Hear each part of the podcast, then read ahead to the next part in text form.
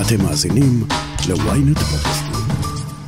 הוא התחיל כנכס למפלגה השמרנית בבריטניה, והפך בעקבות התנהלות אישית קלוקלת לנטל. איך ייזכר בוריס ג'ונסון? אני שרון קידון, וזאת הכותרת. אבן אחרי אבן, פרשה אחרי פרשה, האיש מתחיל לגרום נזק למפלגה. מבן אדם שהיה מאוד פופולרי בציבור יותר מהמפלגה, לבן אדם שהוא נטל על המפלגה השמרנית. ביום חמישי בצהריים, אחרי כמה ימים גדושים בשמועות, בוריס ג'ונסון ניצב מול אזרחי בריטניה ומסר הודעה. It, thank you, thank you. It is clearly now the will of the Parliamentary Conservative Party that there should be a new leader of that party and therefore a new Prime Minister. That the process of choosing that new leader should begin now. And the timetable will be עכשיו ברור. שהמפלגה השמרנית רוצה מנהיג חדש, ותהליך הבחירה שלו מתחיל עכשיו. בוריס ג'ונסון מסיים שנתיים וחצי בלבד כראש ממשלת בריטניה, וללא ספק הותיר חותם משמעותי, בעיקר בהובלת הברקזיט. נדב אייל פרשן ידיעות אחרונות ו-ynet, הוא ייזכר כדמות יוצאת דופן בפוליטיקה הבריטית. כן, אין ספק שבוריס ג'ונסון הוא רחוק מאוד מהדמות הקלאסית של ראש ממשלה בריטי, בייחוד שמרן, מהרבה מאוד בחינות. הייתה לו קריירה מאוד יוצאת דופן, חצי כאילו אינטלקטואלית, הוא היה העורך של הספקטייטור הבריטי. הוא בא בעצם מתוך הלב של האריסטוקרטיה הבריטית, ובמובן הזה דרך אגב הוא ממשיך מסורת ארוכה של אה, אקסנטריות, של מוזרות פוליטית שמרנית. האנשים שמותר להם הכל בבריטניה, המועדונים הסגורים והפרטיים, ההשתוללויות באוקספורד, איש מאוד יוצא דופן, וגם צריך לומר, אדם שהיה אחראי להוצאתה של בריטניה מהאיחוד האירופי, והוא ייזכר יותר על זה מאשר על התקופה שלו כראש ממשלה. אחרי קדנציה שנויה במחלוקת, אבל יחסית טובה, שבה הצליח להביא להסכם יציאה מהאיחוד האירופי, מה שקודמתו תרזה מיי לא ממש הצליחה לעשות, מה ששבר אותו היו צרות מבית. דבר ראשון, הוא הצליח לעשות מה שתרזה מיי לא הצליחה לעשות, וזה לשרוד איזושהי תקופה, וגם לנצח במערכת בחירות. לה לא ממש הייתה את ה- אפילו את ההזדמנות. הוא היה מנהיג הרבה יותר משמעותי וחשוב מתרזה מיי, שנתפסה, אני חושב, כחיקוי חיוור של מרגרט תאצ'ר במידה רבה מאוד. ההצלחה הפוליטית הגדולה ביותר שלו זה זה שציבורים באותם, באותה מערכת בחירות, שהיו מצביעים בדרך כלל ללייבור, נניח בצפון הבריטי, עברו להצביע לשמרנים. ציבורים שהם ציבורים יותר עניים ופחות משכילים. בבריטניה צריך להסביר, בניגוד למצב הפוליטי הישראלי, כמובן שהשכבות החלשות הן שמצביעות היסטורית ללייבור, והשכבות העשירות יותר מצביעות לשמרנים. אז אה, מה שראינו אצלו זה יכולות פוליטיות מאוד גבוהות אה, מבחינה של אפיל לקהל הרחב, הבנה שבעידן הזה של רשתות חברתיות זה מאוד חשוב שאתה תהיה ויראלי, וגם מהבחינה הזאת הרבה מאוד תעוזה לעשות צחוק מעצמו. הקדנציה של ג'ונסון ידעה המון עליות ומורדות. זה התחיל עם כניסה מפתיעה לדאונינג 10 של טראמפ הבריטי, הכינוי לו זכה בזכות רעמת השיער הבלונדינית והאישיות הפרועה. בתחילה הוא נהנה מאחוזי פופולריות גבוהים בבחירות 2019, הוא ניצח ברוב מוחץ, אבל במהלך סגרי הקורונה מעמדו התערער, לאחר שקיים מסיבות למקורבים בניגוד להמלצות שנתן לאזרחים, ואיבד את אמון הציבור. זה לא איש, זה לא דונלד טראמפ, במובן הזה שזה לא איש שתופס את עצמו יותר מדי ברצינות, יאמר לזכותו, אבל מצד שני, ו- וזה היה סיבות נפילתו, גם איזשהו סוג של חוסר רצינות. בהקשר של, אה, של המסיבות בדאונינג, המסיבות האלה הם באמת היו כאילו זרע נפילתו. במהלך הקורונה יש אה, בבריטניה, אה, למעשה כמו אצלנו, סגר נוקשה, שבו אנשים אה, מתבקשים להישאר בביתם, ובבריטניה לוקחים את זה מאוד ברצינות, ו- ואין ממש חריגים. זאת אומרת, אם הממשלה אמרה בקריסמס, בחג המולד, אתם יכולים להיפגש רק עם המשפחה הקרובה שלכם, אז הם עשו את זה. אגב, הממשלה לא אמרה את זה לגבי היום של קריסמס עצמו, צריך לציין. ואז פתאום התפרסם שהיו מסיבות בדאונינג. המסיבות האלה זה מה שבתקשורת הישראלית כמעט מיד היו אומרים, זה לא מסיבה, בוא, עושים סיפור יותר מדי גדול, וזה היה מוציא את ראש הממשלה מזה. אה, בבריטניה זה לא ככה, לא מדובר היה באיזה מין מסיבות דיסקו כאלה, או מסיבות ריקודים, או 200 איש שהוזמנו, מדובר בהיאספויות כאלה של הצוות. שמישהו היה מביא בקבוק יין, ופעם אחת הייתה עגוגה, כי היה לו יום הולדת, ואז צילמו הרבה אנשים ביחד. ואז זה עורר תרעומת ציבורית ענקית, אנשים כתבו, אני לא, לא הגעתי ללוויה. של אה, קרוב משפחה שלי, אימא שלי הייתה בבית חולים, אסרו עליי להגיע אליה, היא מתה לבד, ובזמן הזה ראש הממשלה חוגג עם החברים שלו, זה לא החברים שלו דרך אגב, אלא אנשי הלשכה שלו, בלשכה. והבעיה לא הייתה זאת, הבעיה הייתה שהוא שיקר.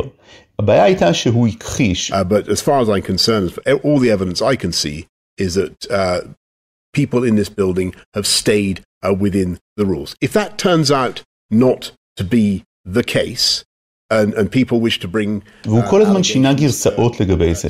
הוא כל הזמן היה צריך להתנצל מחדש על זה שהוא שיקר בגרסה הקודמת. ו, וזאת הייתה דינמיקה שהיא הדינמיקה שהרסה אותו. במרץ 2020, כשגל הקורונה הגיע לאירופה, ג'ונסון בחר ללכת נגד הזרם של מנהיגי העולם, וניסה בתחילה לא להטיל סגר כללי על בריטניה. This disease is more dangerous, and it's going to spread further, and I, I must level with you, level with the, the British public.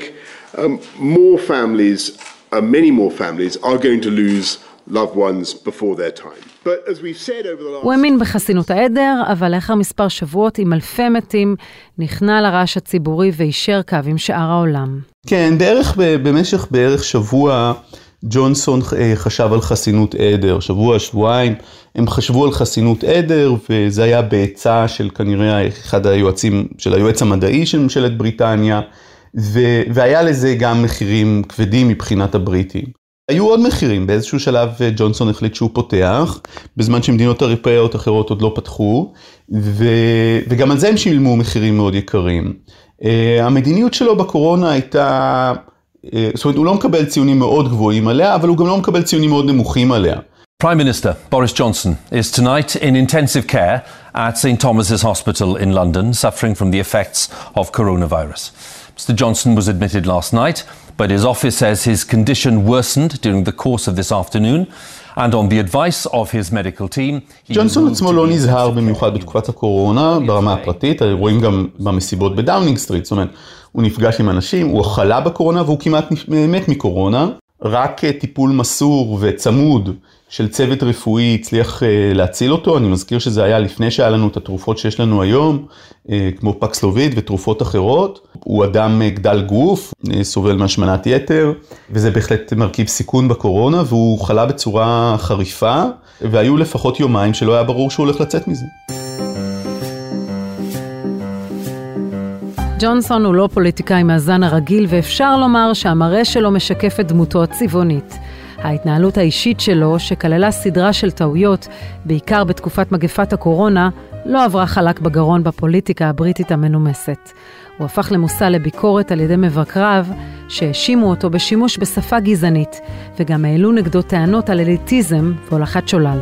לאורך ההיסטוריה שלו יש הרבה מאוד ציטטות שמבהירות שהוא מתייחס בסלחנות לביטויים של גזענות. אני לא חושב שבוריס ג'ונסון כשלעצמו היה גזען, הוא לא ניהל ימין גזעני, אבל הוא בפירוש אימץ הגדרות שהן הגדרות מאוד בעייתיות מבחינה גזעית, מתוך האלמנט, הייתי אומר, הקולוניאליסטי, אליטיסטי, כל מיני כינויים והתבטאויות שברור מהם שהוא לא לוקח ברצינות את, ה, את העניין של הגזענות. ואני חושב שהייתה הסכמה שאבן אחרי אבן, פרשה אחרי פרשה, האיש מתחיל לגרום נזק למפלגה.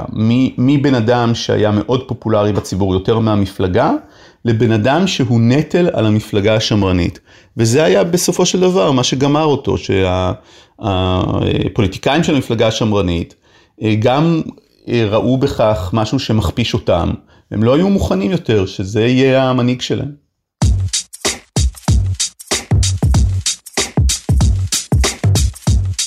Tonight, we are leaving the European Union.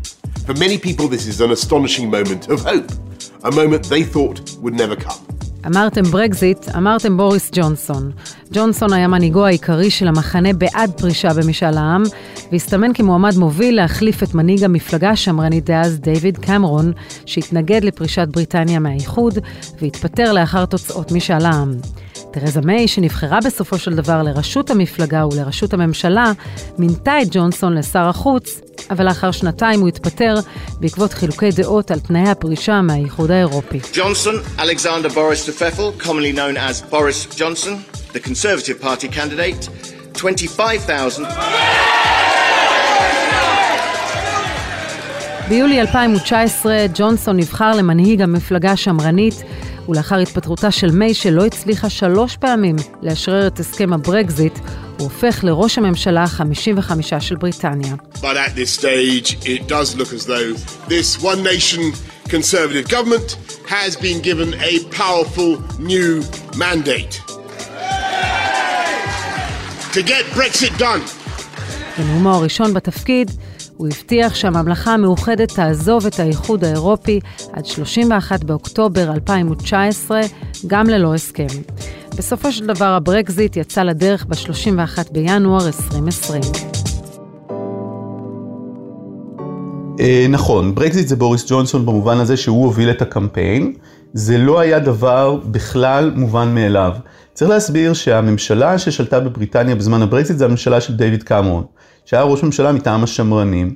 השמרנים ניהלו פלירט מאוד ארוך עם התפיסות האלה שצריך לעשות ברקזיט, אבל הם לא הלכו עד הסוף ברומן הזה, ובסופו של דבר הממשלה, וגם הלייבור דרך אגב, גם מפלגת האופוזיציה הראשית, באופן פורמלי לפחות אמרו צריך להישאר בתוך האיחוד האירופי. העניין הוא שהם ידעו שהסנטימנט הזה לא מקובל על ציבורים רחבים בבריטניה, אז הם לא עמלו על זה מאוד קשה, ואז פתאום בא בוריס ג'ונסון, שבשלב הזה אני מזכיר, הוא בכלל אה, ידוע כראש עיריית לונדון, ולא כפוליטיקאי אה, בזירה הארצית, אבל בתור מי שכנראה רוצה להיות ראש ממשלה. ובוריס ג'ונסון מצטרף למחנה שאומר, הוא הדמות הכי ידועה שמצטרפת למחנה שאומר לפרוש מהאיחוד האירופי. וזה בזמן שהממשלה היא שמרנית מהמפלגה שלו והיא נגד פרישה, לפחות פורמלית היא נגד פרישה, הבעיה היא שהם לא עבדו על זה. וג'ונסון אה, מוביל את, ה, את הקמפיין, או לפחות הוא מאוד בולט בקמפיין, כאשר הוא מבטיח לציבור הבריטי שיש תוכנית ושהכול יהיה בסדר אם פורשים, ואז בסוף מחליטים, וזאת תדהמה ענקית בבריטניה, לפרוש, הציבור מחליט לפרוש, בפער מאוד מאוד קטן. אה, באותו משאל, ואז מסתבר שאין תוכנית, ושג'ונסון בעצם, שוב אני אומר, שיקר, אה, ושיש בלגן היסטרי. את הבלגן הזה מי שצריכה לפתור זה, זה בעצם תרזה מיי, ואחרי זה ג'ונסון בעצמו. הם צריכים איכשהו להביא לציבור הבריטי את העסקה עם האיחוד האירופי, עסקת הגירושין, שאני מזכיר שזה לקח שנים מבחינת האינדיקטורים הכלכליים, בריטניה לא הרוויחה דבר מהפרישה הזאת, בינתיים לפחות. ההפך, היא, היא כנראה הפסידה, וזה גם כן חלק מהסיפור, אה, שהוא הסיפור ה... ש, של ג'ונסון, ושוב אני אומר, אני חושב שזה הסיפור שעליו יזכרו את ג'ונסון, הפרישה מהאיחוד האירופי ופחות התקופה שלו כראש ממשלה והקורונה, כי הפרישה מהאיחוד האירופי היא באמת ההיסטוריה שנעשתה בגללו, שהוא היה שותף לה. President Putin of Russia has unleashed war in our European continent. He's attacked a friendly country without any provocation and without any credible excuse. ג'ונסון היה ממובילי הקו של מנהיגי המערב נגד פלישת רוסיה לאוקראינה. הוא טען שמדובר באיום הגדול ביותר על אירופה זה עשרות שנים, והוביל סנקציות חריפות נגד האוליגרכים הרוסים שמתגוררים בבריטניה. So you're talking about the stoicism of Ukrainian people, but Ukrainian women and Ukrainian children are in deep fear because of bombs and missiles which are going from the sky. You're talking about more sanctions, Prime Minister, but Roman Abramovich is not sanctioned. He's in London. His children are not in the bombardments. His children are there in London. Well, This is what is happening, Prime Minister. well thank you, thank you very much for. באחת. ממסיבות העיתונאים הוא נתקל בטענה שלא ייתכן שילדיו של רומן אברמוביץ' מסתובבים חופשי בלונדון, כשילדים באוקראינה בורחים מהכוחות הרוסים.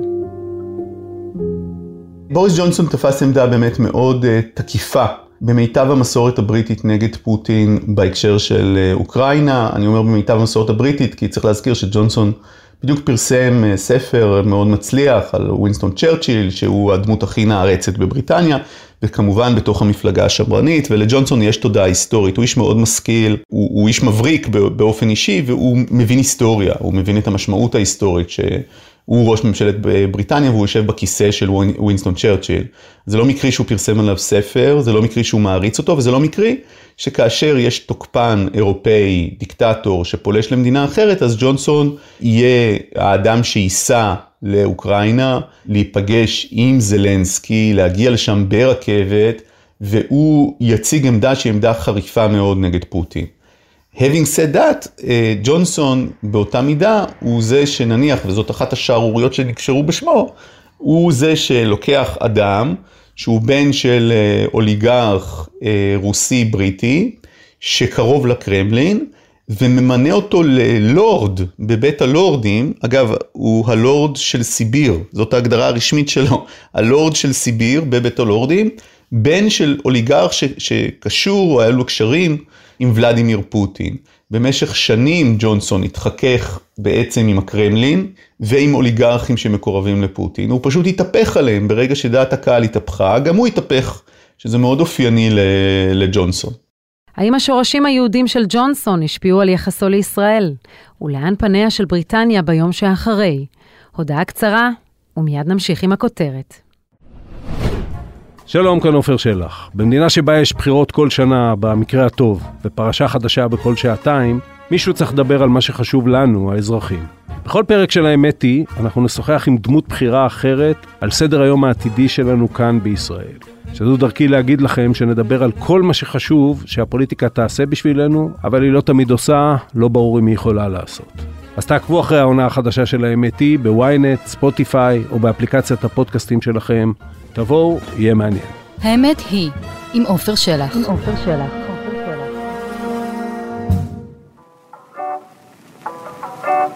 נדב, הוא הצליח למצב את בריטניה שוב כמדינה משפיעה באירופה? אני חושב שהוא מצליח למצב את בריטניה כמדינה משפיעה, אבל בריטניה היא מדינה משפיעה נקודה. האם הדמות שלו הוסיפה לנוכחות הבריטית? כן, היא הוסיפה. אני חושב שג'ונסון בשעשוע בהיתוליות שלו, בנוכחות הוויראלית שלו, הוא היה דונלד טראמפ בלי הארס. ובמובן הזה הוא היה מנהיג אה, שמתאים למאה ה-21. אבל במקביל, הזרע של הנפילה שלו נמצא בדיוק בדברים ש... שעשו אותו פופולרי. הנטייה שלו לא להיות צמוד, לא לשום פרוטוקול, אבל גם לא לאמת. אה, חוסר הסדר שלו, חוסר ה... היכולת שלו לנהל מסביבו את העניינים בדרך ש, שהיא תהיה נטולת סקנדלים. זה בן אדם שכל רגע נתון בחייו, עוד לפני שהוא נהיה ראש ממשלה, עוד בזה, הוא, הוא כל הזמן מעורב בסקנדל כזה או אחר. הוא חביב הצהובונים, בין אם זה על יחסיו עם בת הזוג שלו והצעקות שנשמעות מהדירה, או זה הלורד שהוא ממנה לבית הלורדים. וכל הדברים האלה בסוף יצרו עומס בלתי נסבל על הדמות הפוליטית הציבורית שלו והכריעו אותו. באירופה ובעולם בריטניה יותר נוכחת בתקשורת בגללו, אבל האם היא באמת יותר חזקה? אני, אני לא משוכנע. ולמרות כל אלו, ג'ונסון לא הצליח לשמור על מעמדו במפלגה השמרנית, כשמספר שרים הביעו את מורת רוחם מהתנהגותו והתפטרו. ההתפטרויות הגיעו בעקבות הגילוי שג'ונסון מינה את קריס פינצ'ר לתפקיד מצליף, תפקיד דומה פחות או יותר ליושב ראש הקואליציה, על אף שהוא ידע שפינצ'ר הואשם בעבר בהטרדות מיניות. ג'ונסון הכחיש בתחילה שהוא ידע על כך, אבל מאוחר יותר התברר שהוא תודרך לגבי התנהגותו של פינצ'ר עוד לפני מינויו. הם כעסו עליו משום שמדובר באדם שהוא הואשם במעשים של הטרדה או תקיפה מינית, וג'ונסון אמר שהוא לא ידע על ההיסטוריה הזאת, והסתבר שהוא כן ידע על ההיסטוריה הזאת, אז הוא שיקר. וזה הצטרף לשורה של פרשיות אחרות, זה פשוט היה הקש ששבר את גב הגמל. אה, הוא ניסה לגונן על חבר שלו, ולגונן עליו למשרה של תפקיד, וזה היה הרגע שבו זה היה פשוט יותר מדי. אה, זה, וזה בא על רקע כל השקרים האחרים, וצריך לזכור שהייתה התמודדות על ההנהגה רק לפני אה, כמה שבועות, שבהן ג'ונסון חמק בעור שיניו.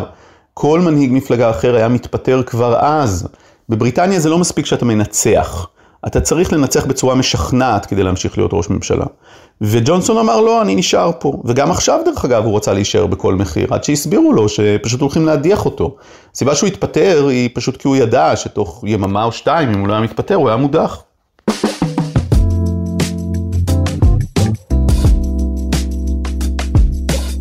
עד התפטרותו של ג'ונסון ביום חמישי, תומכיו חשבו שמדובר בספקולציה. ג'ונסון מצידו, עד הרגע האחרון הקפיד להצהיר שהוא לא מוותר על תפקידו. מרק רגב, מנהל מכון אבא אבן באוניברסיטת רייכמן, ולשעבר שגריר ישראל בבריטניה, בכל זאת ההתפטרות שלו היא כרוניקה ידועה מראש. האמת היא, במהלך השבועות האחרונים אז ראינו את, ה, את המצב בבריטניה וידענו שיש פה ראש ממשלה במצור שמתמודד ונאבק על הכיסא שלו. אבל uh, בימים האחרונים זה היה די ברור שהוא צריך לפרוש, הוא ישן על זה והחליט שאין טעם כבר. מרק, איזה מין פוליטיקאי בעיניך הוא היה? אז תמיד היה לו קצת איזה ליצנות. דיוויד קמרון, שהיה ראש ממשלה לפני תרזה מיי, אמר עליו שהחוקים הפוליטיים הרגילים אינם תקפים לגבי בוריס. והוא תמיד היה קצת חריג, תמיד הוא היה פוליטיקאי מזן מאוד מאוד מיוחד. בהתחלה זה היה החן שלו, אנשים אהבו אותו כי הוא לא היה פוליטיקאי רגיל, ויש לו כריזמה, והוא מצחיק, ועם השערות שלו, כן? אבל עובדה היא שאחרי תקופה בשלטון זה כבר לא משפיע כמו שבהתחלה, וכפי שאת אמרת, הוא עשה סדרה של טעויות. It is for the sake of peace that the UK supports Israel's right to defend itself with no equivocation, including from hostile states like Iran. And along with our European and American friends, we will continue to do... כמי שכיהן כשגריר ישראל בבריטניה בזמן כהונתו, איך אתה זוכר את היחס שלו לישראל? אני זוכר לטובה דברים הקשורים לישראל. אני זוכר איך הוא הוביל את זה שהייתה חגיגה גדולה בלונדון לציין מאה שנה להצעת בלפור. זה לא היה ברור.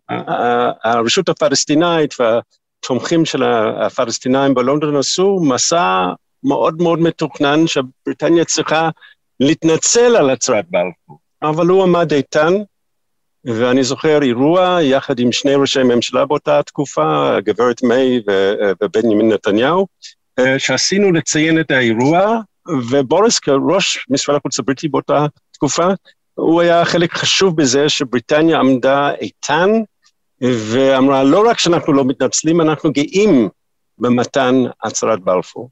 שורשים יהודים לא דיברנו אף פעם, אבל כל פעם שנפגש איתו, גם כשר החוץ, גם כראש ממשלה, הוא היה פותח את השיחה ואומר, מרק, אני ידיד אמת של מדינת ישראל.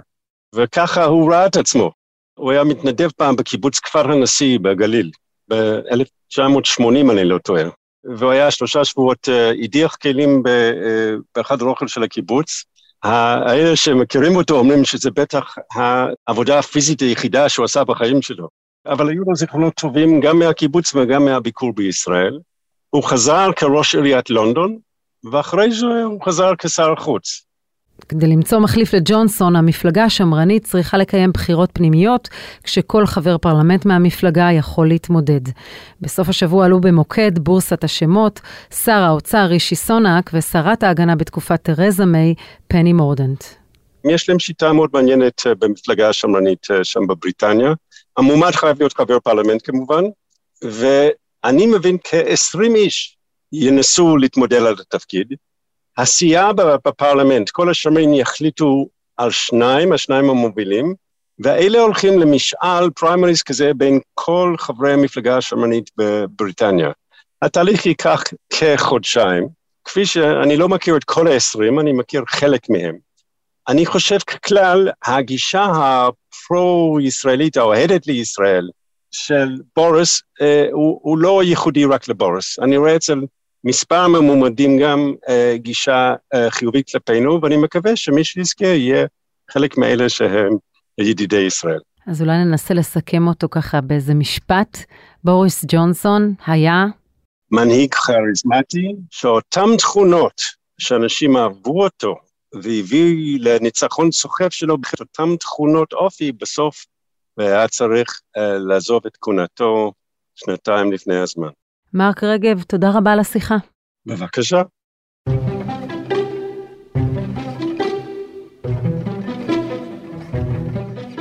נדב אייל בחזרה אליך, איך תראה בריטניה ביום שאחרי? איך בריטניה תראה? היא תראה כמו שהיא נראתה ביום שלפני, רק בלי בוריס ג'ונסון ועם ראש ממשלה שמרן אחר, טיפה פחות צבעונית, טיפה פחות סקנדלים, טיפה פחות צהובונים, לפחות לתקופה הנראית לעין. והשאלה היא באמת, אה, האם ג'ונסון גמר לחלוטין את הקריירה? בהיסטוריה הבריטית בדרך כלל, מי שגומר ככה לא חוזר לזירה הפוליטית, אבל במקרה שלו אני לא משוכנע. נדב אייל, תודה רבה. תודה רבה. הדמות הצבעונית של בוריס ג'ונסון השתלבה היטב בעידן טראמפ. על אף הניהול של הממלכה והובלת מהלכים היסטוריים כמו הברקזיט, הוא לא הפסיק לספק קוריוזים ולמעוד. למרות שעשה כל מאמץ לשרוד, בסופו של דבר הוא נותר לבדו, ללא מפלגה שמרנית, ודרכו החוצה הייתה סלולה. אבל לנו יש גם את הזווית הישראלית, מי ששורשיו ממוצא יהודי-ליטאי והתנדב בקיבוץ כפר הנשיא, לא שכח להזכיר לעם היהודי ולישראל, פעם אחר פעם, את המחויבות העמוקה שלו כלפינו. לנו בכל זאת נותרה פינה חמה בלב אליו. ביי ביי, בוג'ו.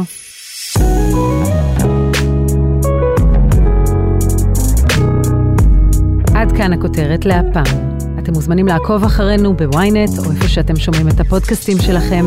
אם זה קורה באפל או בספוטיפיי, אתם מוזמנים גם לדרג אותנו ולהאזין לפרק נוסף שלנו על הממלכה הבריטית. חפשו את הפרק 70 שנות המלכה אליזבת. עורך הפודקאסטים הוא רון טוביה, תחקיר והפקה טס גדות, עריכה עם גיא סלם, על הסאונד עמית זק וניל שפירא. אני שרון קידון, ניפגש בפעם הבאה.